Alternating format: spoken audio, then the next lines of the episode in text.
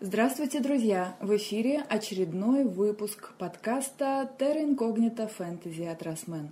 И сегодня у нас специальный выпуск, первый. Сегодня мы будем читать в эфире 4-ю часть фэнтези-цикла «Дарители» Екатерины Соболь. И зачитает эту самую 4-ю часть никто иной, как сама Екатерина. Катя, здравствуй! Ура! Здравствуйте, здравствуйте, здравствуйте. Как тебе сама идея чтения вслух? Мне очень понравилась идея чтения вслух, но в процессе подготовки к этому мероприятию я поняла, что чтение вслух — это моя самая слабая сторона. Пожалуй, еще хуже, чем готовка котлет или фотография, потому что я попыталась прочесть всем, кто был вокруг, и все сказали: ужасно, ужасно, ты читаешь или как монотонный просто человек, от которого дети должны засыпать в ближайшие 20 секунд, то есть ты начинаешь читать, и дети, потенциальные дети, которым это, знаешь, такая сказка на ночь, они такие сразу все. Либо, если ты начинаешь стараться, то это, получается, актер провинциального театра где-то с начала 20 века, причем театр, видимо, кукольный. Просто ужасно, люди просто хохотали в голос. Я должна сказать, сразу перед всеми извиниться, что пролог я писала еще до того, как поняла, что надо будет прочесть его вслух. Я еще ни разу в жизни не читала ничего своего вслух. Никогда. И это тот самый пролог, в котором мало диалогов в начале. И это очень плохо, потому что я читаю, думаю, да где диалоги? Где, в конце концов, сколько это может продолжаться? Но их нет. Поэтому ждите. Диалоги будут не сразу. Возможно, да. В другой раз мы сделаем еще спецвыпуск и устроим спектакль по Дарителям. Да, кукольные, вот такие, знаешь, паршивые куклы. Разыграем все роли, там будет достаточно диалогов. Но мне кажется, что ты просто человек такой вот несколько критичный к себе, потому что подкаст с твоим участием набрал одно из самых больших количеств прослушиваний. Вау! Людям нравится тебя слушать, люди хотят тебя слушать, поэтому я думаю, что сегодня никто к концу этого выпуска не уснет, а может быть даже и наоборот конкретно проснется, взбодрится и будет ждать, наконец-то, долгожданную Землю Забытых. Ой, ну поехали. Все, поехали, выдохнули. Итак. Скажи, пожалуйста, ты ведь это не считала? Отлично, ты будешь тестовым малышом. Да.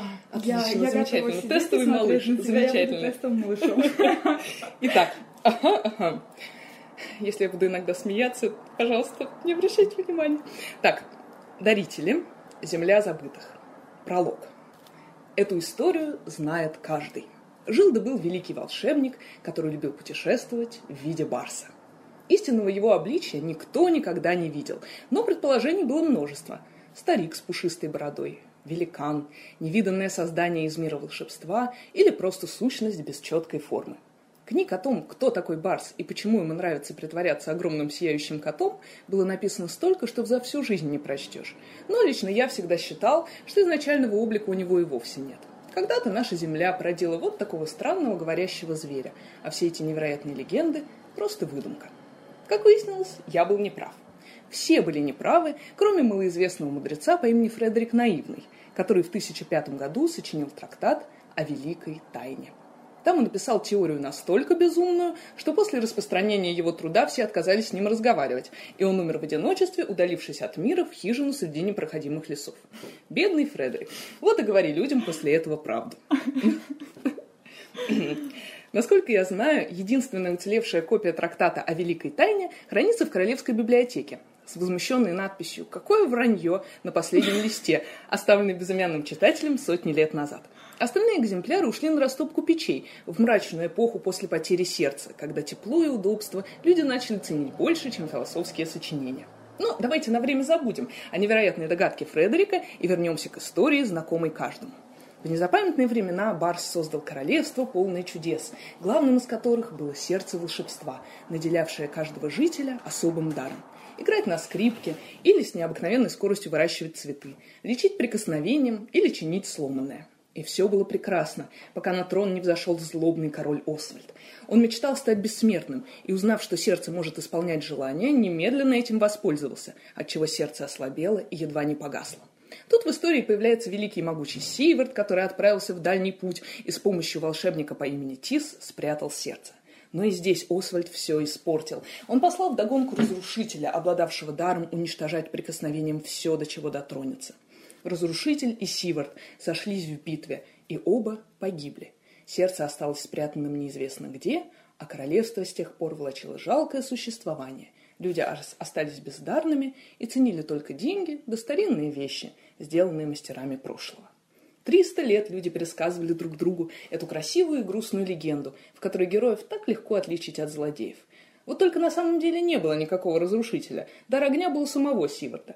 Тис струсил и не помогал ему, а затем дал Освальду волшебный меч, чтобы убить героя, которого дар огня под конец похода едва не превратил в чудовище. Освальд был отцом Сиверда и, поверьте, вовсе не желал ему смерти. А Барс, который мог все это остановить в любой момент, даже не шевельнул ради этого своей пушистой лапой. Уверен, то, что случилось 300 лет спустя, молва тоже превратит в поучительную басню, где безупречным героям противостоят жестокие злодеи. Но я знаю, что вы не из тех, кто принимает на веру любую выдумку. Вы – искатели правды, и именно ее я собираюсь рассказать. Все началось, как это обычно и бывает, с матери. Я любил ее больше всех на свете. А когда мне было 12, она заболела и умерла. Такое случалось даже в королевстве даровитых мастеров.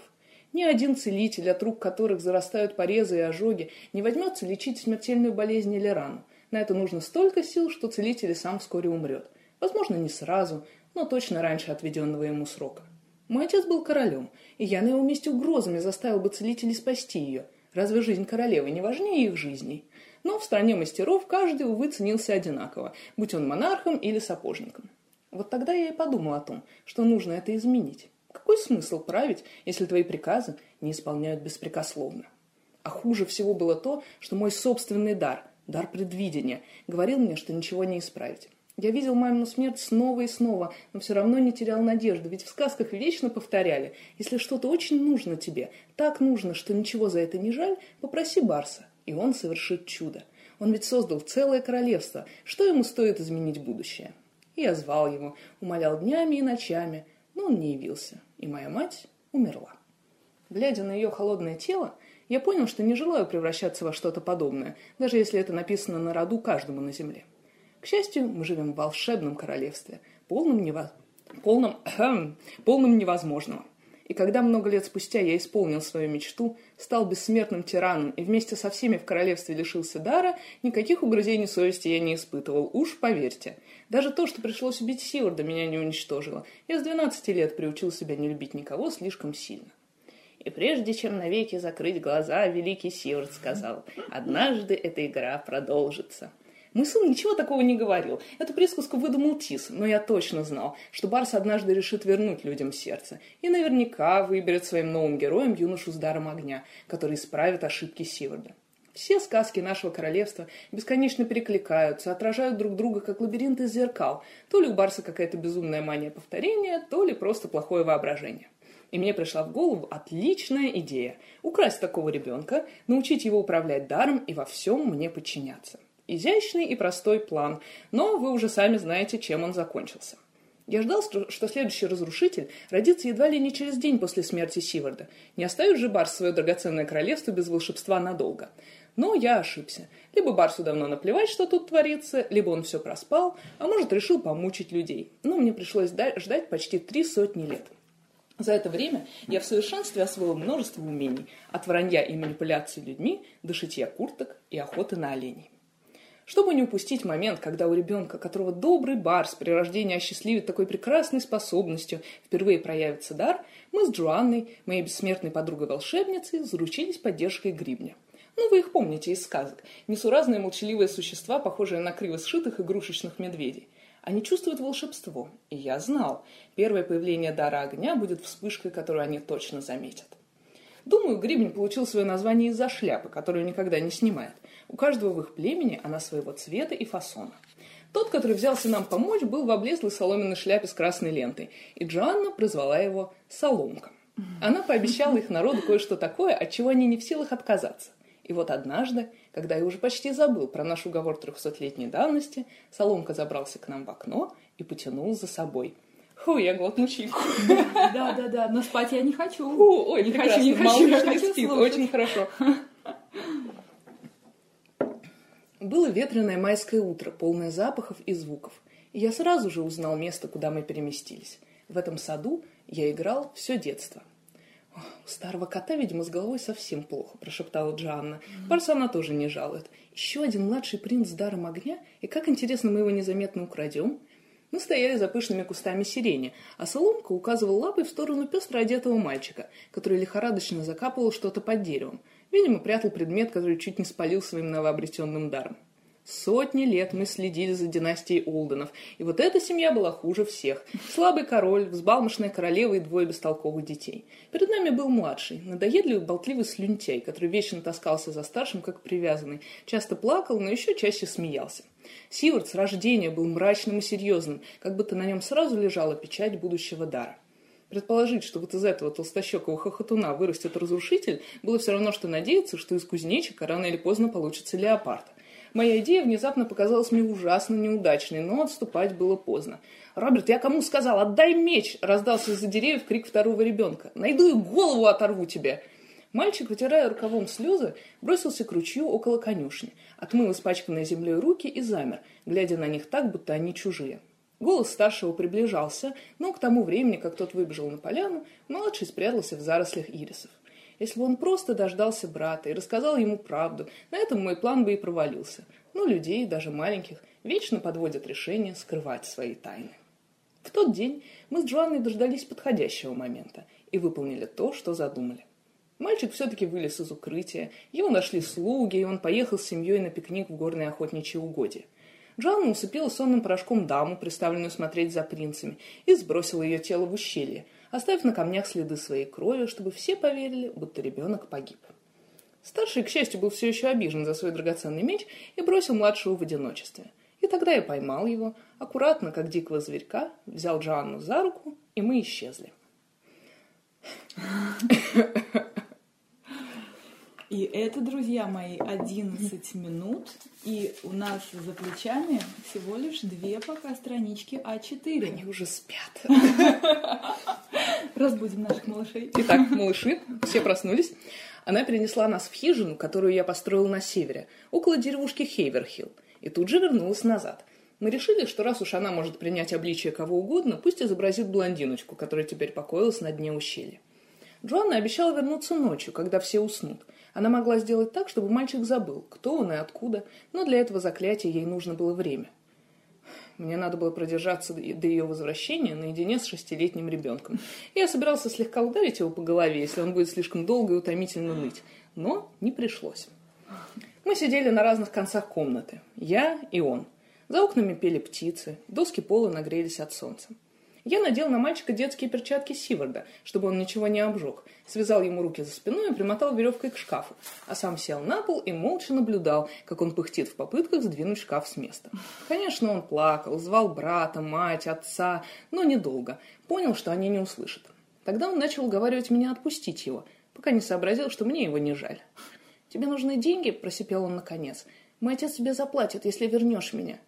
Для ребенка, незнакомого с понятием выкупа, мыслил он здраво. А потом это сопливое существо удивило меня еще раз. «Перчатки. Я такой, как разрушитель из сказки про сердце волшебства, да?» — выдавил он. «А ты? Ты король Освальд». Не знаю уж, чего он это взял. Наверное, в его крошечном мире я был единственным возможным злодеем. «Я убью тебя», — прибавил он, причем вытирая мокрое лицо. «Развяжи и давай сразимся по-честному». Глупость, конечно, но размах замысла мне понравился. Он продолжал говорить, торговался, упрашивал, пытался обмануть меня, подманить ближе, явно в надежде ударить или укусить. Все это было наивно, но, как говорится, узнаешь волка по зубам волчонка. Отчаяние доводит слабых до истерики, но сильных оно делает умнее и спокойнее. И я понял, что он из вторых. Потом он замолчал, глядя в одну точку. Наверное, мысленно просил Барса спасти его. И мне было приятно от мысли, что Барс разочарует его. Так же, как когда-то меня. Когда помощь не пришла, он не заплакал. Только начал просить воды, повторяя, что ему жарко. Ну, я видел по глазам. Он все еще надеется меня перехитрить. И так к нему и не подошел. Но в эти полдня, пока в семье короля все обвиняли друг друга в гибели ребенка, пока моя подруга плела вокруг них свою паучью сеть лжи, а перепуганный до смерти старший принц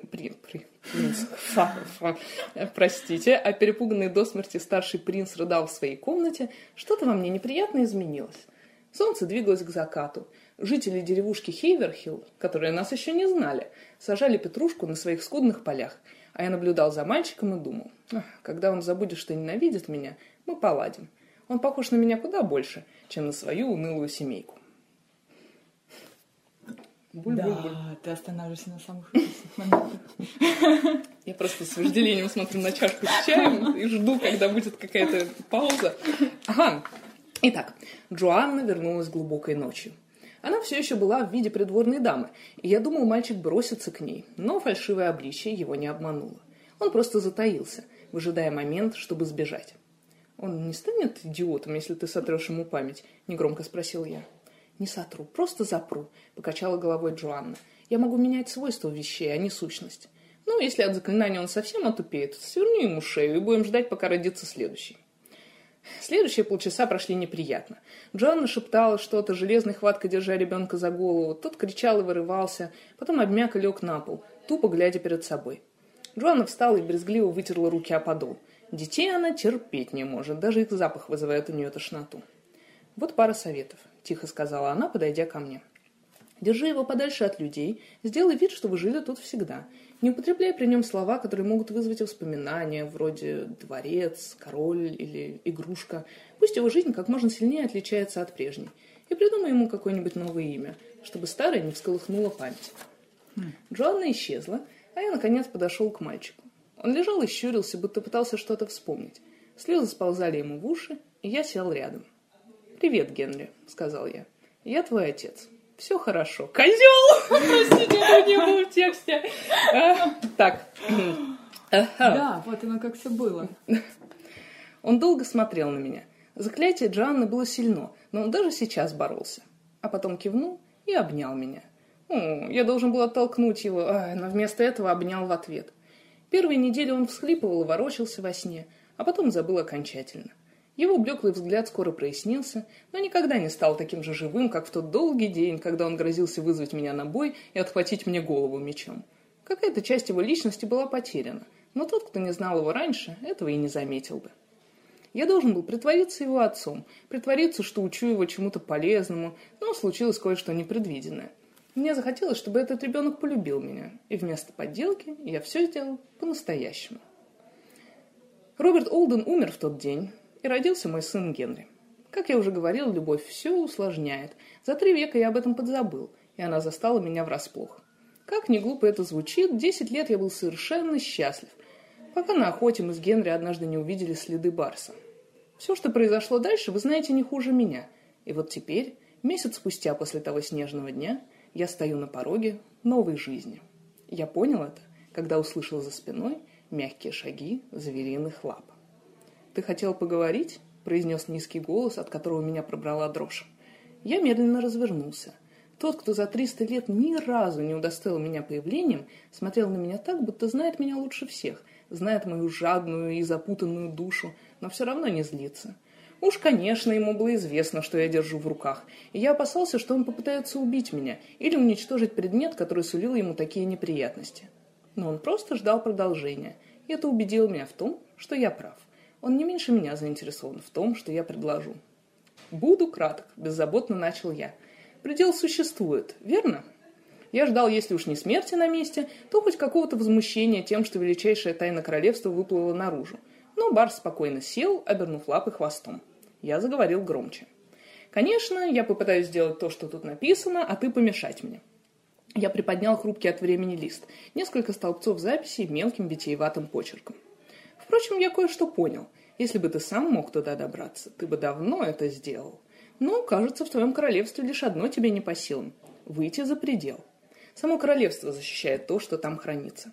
Готов поспорить, ты пытался попасть туда. Кто от такого откажется? Может, даже помощью людей пользовался. Но ничего у всех твоих избранных и героев не вышло. А вот у Генри всегда все получается». Барс следил за мной взглядом, лениво похлопывая по земле кончиком хвоста. И я внезапно кое-что понял. Ему нравится этот разговор. «Ты уже не так силен, как раньше, да?» – насмешливо спросил я. «Не знаю уж почему, но ты ничего не можешь со мной сделать. Не можешь убить меня. У тебя были 100 лет, чтобы попытаться». Барс не ответил, и я засмеялся.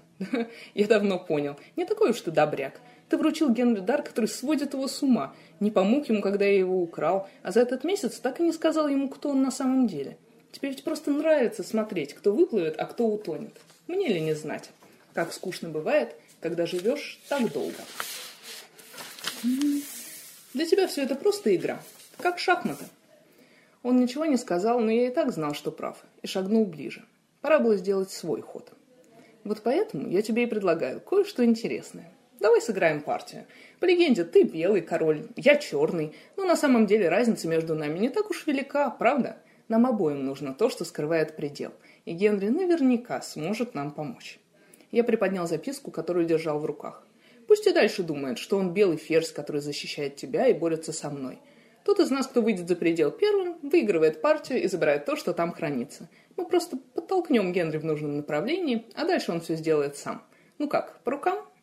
Барс неспешно кивнул. Он по-прежнему смотрел на меня этим невыносимым взглядом, полным любви. И я зло подумал, старый лицемер, он даже сейчас не может оставить свои штучки, даже сейчас не может не прикидываться добрым. Он встал, покошачьи потянулся и развернулся, чтобы уйти. Но я остановил его. «Эй, тут сказано, что самый главный секрет королевства – это то, кто ты такой на самом деле, без этого звериного маскарада, и что предел хранит ответы на этот вопрос тоже. Когда мы встретимся в конце партии, ты примешь свою настоящую форму, верно?» Я думаю, мое любопытство его разозлит, но он дернул ушами и улыбнулся. На звериной морде улыбка смотрелась очень странно. «Боюсь, мой истинный облик неприятно тебя поразит. Я бы на твоем месте не торопился его увидеть». Пасть его не двигалась. Голос, совершенно человеческий, исходил из глубины его мохнатого тела. «Ха-ха, я не из пугливых, будто хоть монстр с 5 головами». Мне не хотелось, чтобы он уходил, и я задал еще один вопрос.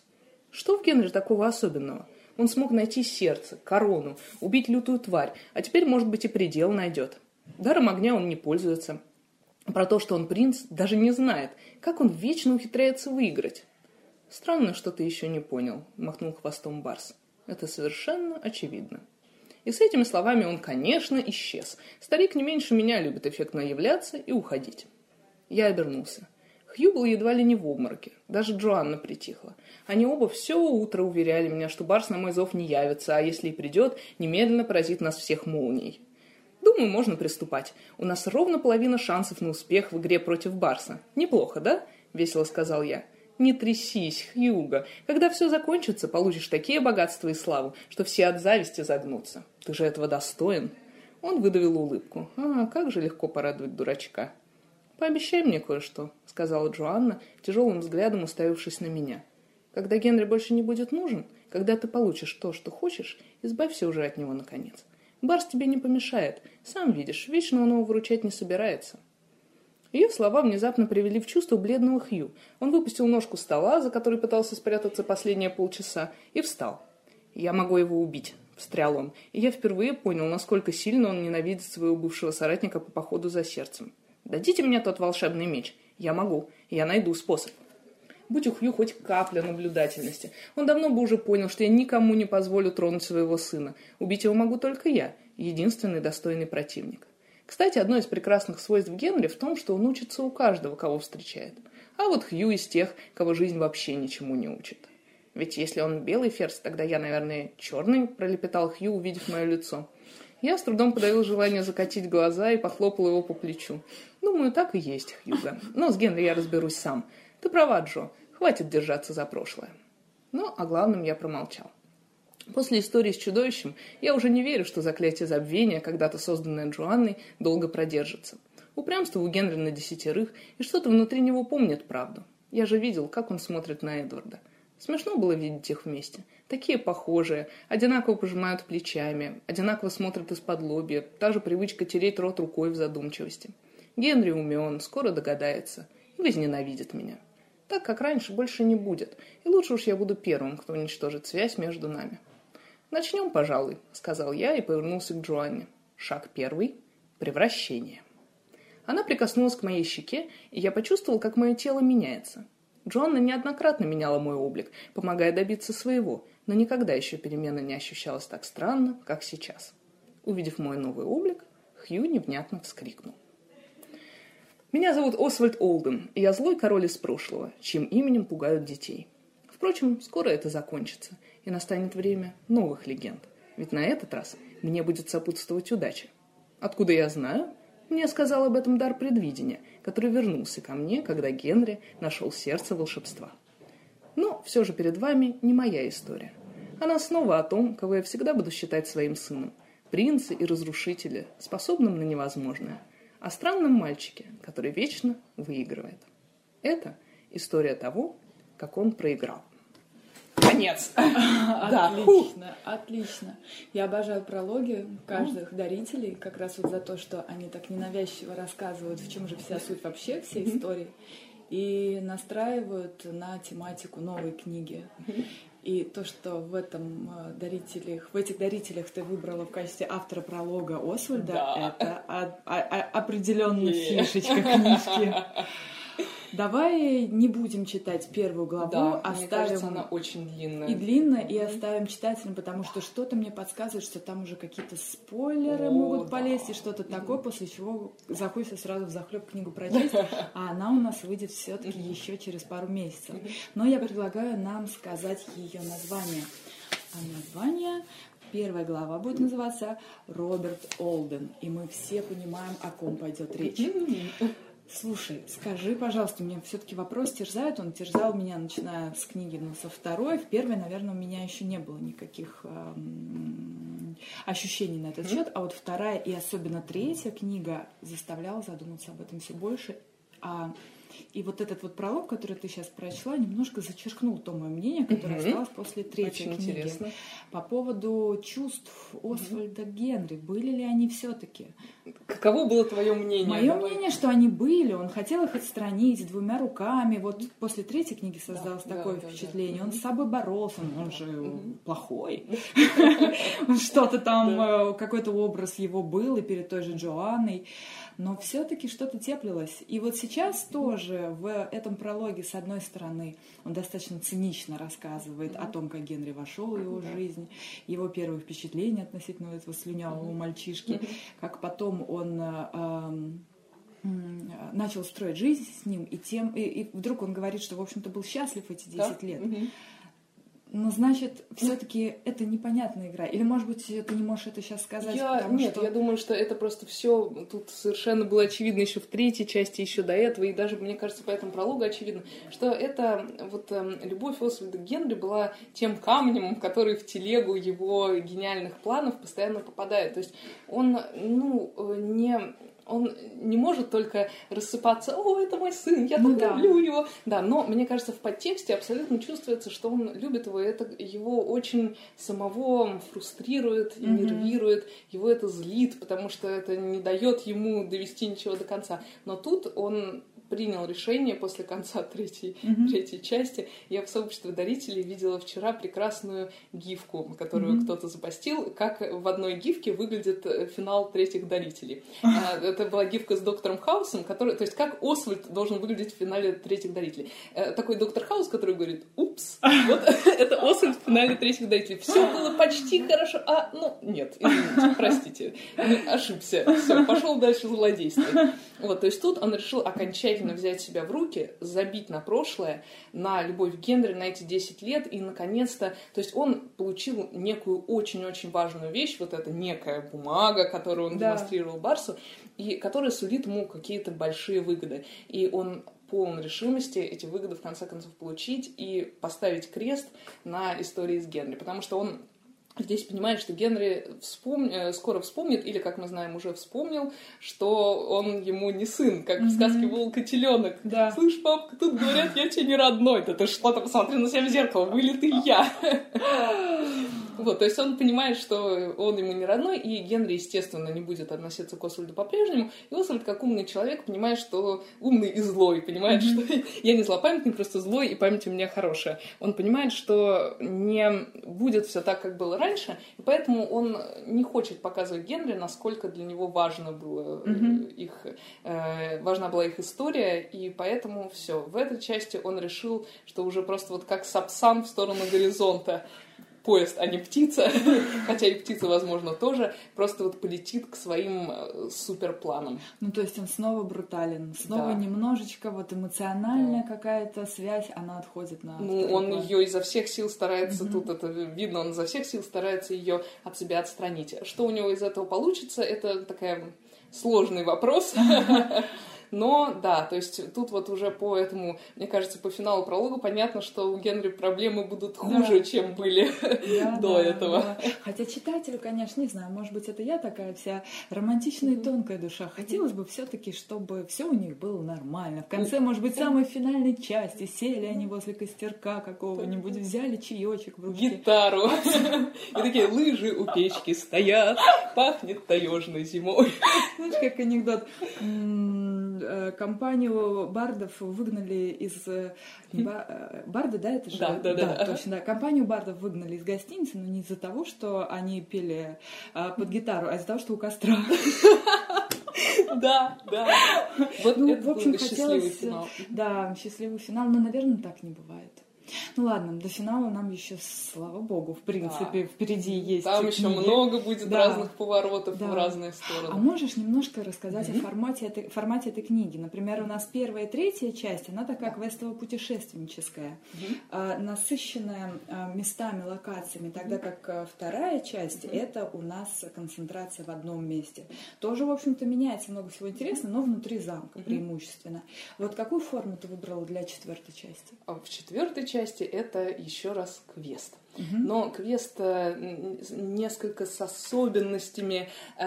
Тут очень... То есть, в целом, это квест, потому что мне ужасно нравится жанр квеста самой. То есть, отгадывать какие-то загадки, двигаться от точки к точке, находить там какие-то артефакты, чтобы они помогли тебе двигаться к следующей точке. И в конце найти что-то такое прямо невероятное, что прям вообще... Это путевой квест, причем такой забойный. Вот. И плюс здесь мне нравится, что, наконец-то, некоторые интриги, которые висели с первой части, не буду говорить, какие, но эти вопросы мучили людей, начиная с самого начала, тут они, наконец, найдут свой ответ. Потому что я не люблю всю информацию вываливать сразу. В этой части мы больше на этой проблеме концентрируемся, тут на этой. А вот тут мы вернемся еще раз к... Один из вопросов — это, собственно, Барс. То есть это же всех волновало с первой части этот вопрос, почему же Барс такая сволочь? Почему же он дает такие сложные задания? И, с одной стороны, он же очень хороший, он создал это королевство и дары. С другой стороны, он дал Генри такой ужасный дар и не забирает его обратно, и, видимо, и не собирается. Вот как мы понимаем на этот момент. У него все хорошо, и только любит красиво появиться и сказать «иди вперед». Ищи загадку и так раствориться, разгадай ее. Удивительно, что, оказывается, у него и существует некая другая форма. Это я невнимательный читатель, или ты до этого не говорила об этом? Постоянно в прологе каждой части повторяется вот эта фраза, что жил-да был великий волшебник, который любил путешествовать в виде барса. Но при этом, как именно он выглядит, никто в королевстве не знает, что вообще он из себя представляет. Может быть, это и нечто и вообще не человекообразное. И вот, собственно, вопрос в прологе, который как раз мы увидели, как выглядит Барс в своем настоящем виде. И вот тут они с Освальдом, когда разговаривали про вот эту шахматную партию, белые против черных, оба Генри используют, то есть Барс в очередной раз просто показывает себя с неожиданных сторон. Мне кажется, что это очень интересный вопрос, что Освальд сказал, что ты ведь примешь свою настоящую форму, когда мы дойдем до конца партии. То есть предел вот этот некий хранит и эту загадку тоже. И Барс такой, да. Это конец этой книги же был, да? Да. Очень интересно. Там ты полюбила жаркие концы книг, я смотрела. Да. Тут он будет очень жарким. Я надеюсь, что вы там все прям сгорите. В хорошем смысле. Супер. Спасибо тебе большое за увлекательное, отличное чтение пролога, за беседу. И, конечно, здорово, что книга уже у нас. Через пару месяцев мы ее увидим, и у всех появится возможность, наконец-то, узнать, что же там будет дальше. И мы, я надеюсь, еще раз встретимся, поговорим. Как минимум, мы встретимся уже в следующую субботу на всероссийской сходке Терра Инкогнита в Москве. Кстати, помню, на прошлой сходке с твоим участием, по-моему, там же или на какой-то другой встрече спрашивали по поводу вдруг вспыхнувшей романтической стороны Генри. Почему он со всеми целуется? Ты продолжишь это в четвертую часть? Да, но тут абсолютно есть романтическая линия, но пока с кем, как закончится и вообще кто будет в ней участвовать, не скажу. Ладно, хорошо, не буду тебя пытать этим. Спасибо тебе большое, чудесно. Мне очень было приятно. Друзья, будем ждать ваш фидбэк по поводу нового формата подкастов, ну и в целом, что думаете в ожидании долгожданной Земли Забытых. Пока! Пока-пока!